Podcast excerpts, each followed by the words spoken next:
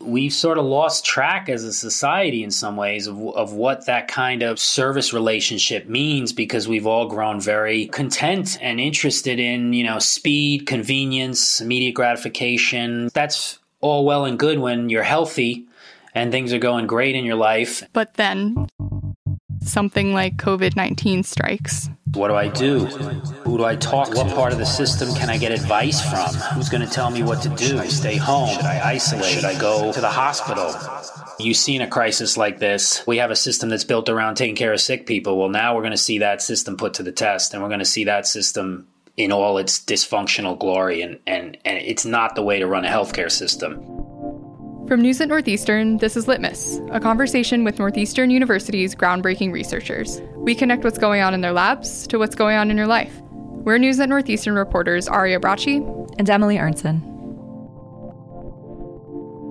I'm Timothy Hoff. I'm a uh, professor of health management and health policy at the D'Amore McKim School of Business and the School of Public Policy and Urban Affairs at Northeastern University. Years ago, there was a robust, thriving solo and, you know, small group primary care, office-based care environment in all big cities.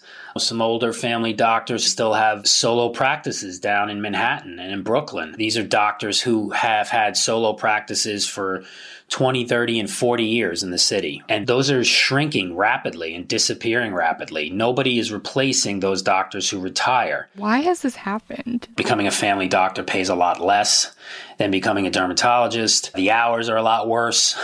the administrative workloads for family doctors and primary care doctors are much worse than than if you go into other specialties. The ones who are going into primary care and choosing to become doctors, they would rather become employees of bigger systems, right? That can take that work on for them. So just to lay it all out there.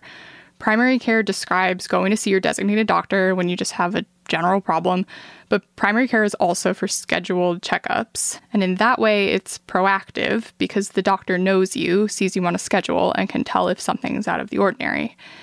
Well, okay, primary care is at least supposed to be preventive. It would serve that role if it were working the way it should. But what have we got instead?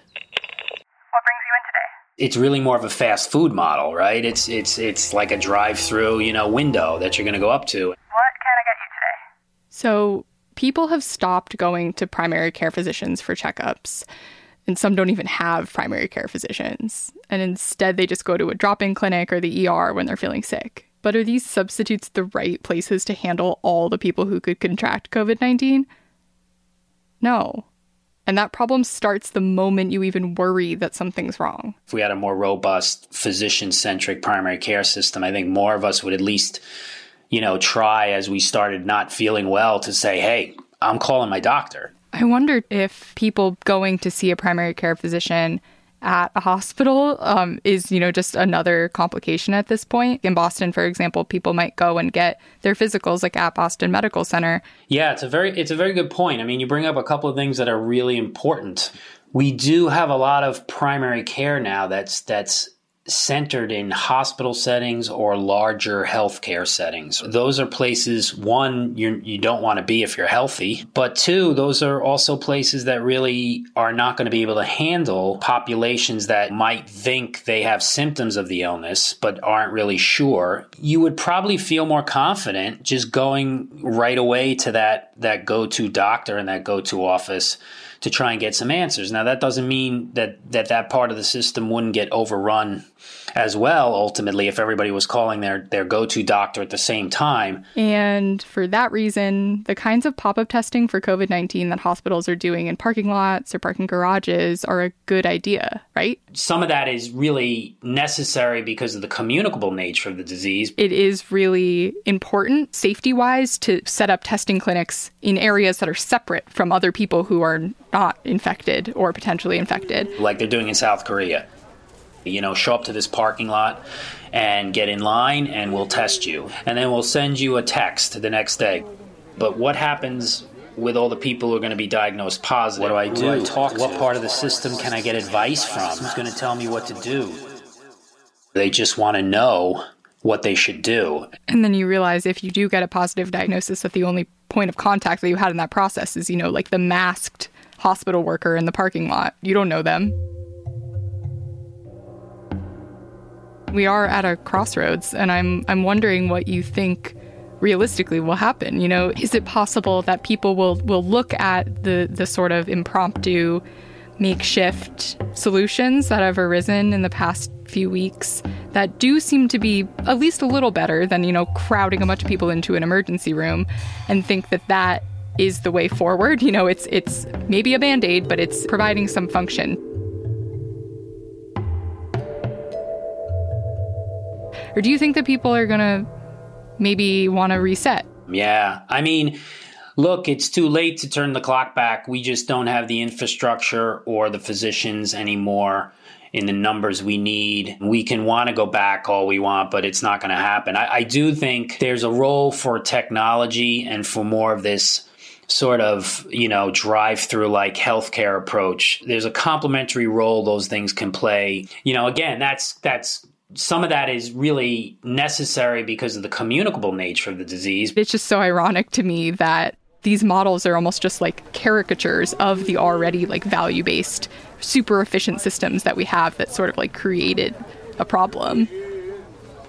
What brings you in today? yeah, there's a lot of irony here, right? On the next few months, um, as the illness spreads, I think we're going to see even more how the drive through approach, the more impersonal approach, the more tech driven approach, while it's helpful for the diagnostic part um, and the isolation, the initial isolation part, it, it's not enough for all that's going to come after it. All right, so what happens when someone gets diagnosed and has to self quarantine for 14 days and is scared? And at that point, you know, that's when, that's really when we're going to need the primary care system that isn't of the drive through variety, but really the primary care system that has more of the relational component. What do you think you would do? Who would you who would you call? Is do you have someone like in your network that feels like a, a point of contact that you trust? If I feel like I have symptoms of this illness at some point, honestly, I'm not sure who to call. I'm not sure to contact. I have a primary care doctor, but they're they're working in this large hospital system. My wife has a chronic illness, and and you know my wife has many doctors she goes to, and she, but she goes to them for the technical help. She, you know, she doesn't really have strong relationships with any of them. I, I mean, quite frankly, I, I think I would probably just sort of have to deal with it myself. What is going to happen? Will there be a threshold that we reach globally where people will maybe not demand, but really yearn for a more relational structure? You said it's it's too late to turn back the clock, but what about a couple years from now? I think that's a that's a really important question and I think there'll be a lot of things that come out of this once it's over that we can learn from. And I am hoping that after this is all over, that we look back and we say, whoa, like this is why we actually need a really strong primary care system. This is why we need physicians and nurse practitioners and physician assistants to lead it. It probably now would be contributing in a positive way to limiting the spread of this illness. Special thanks to Timothy Hoff, professor of management, healthcare systems, and health policy in the D'Amore McKim School of Business and the School of Public Policy and Urban Affairs at Northeastern University. Sound engineering by Anthony Pulido and me, Aria Bracci. Mixing and mastering by Anthony Pulido. Our editor is David Filipov. From News at Northeastern, this is Litmus. We're News at Northeastern reporters Aria Bracci and Emily Arntsen. Catch you next time.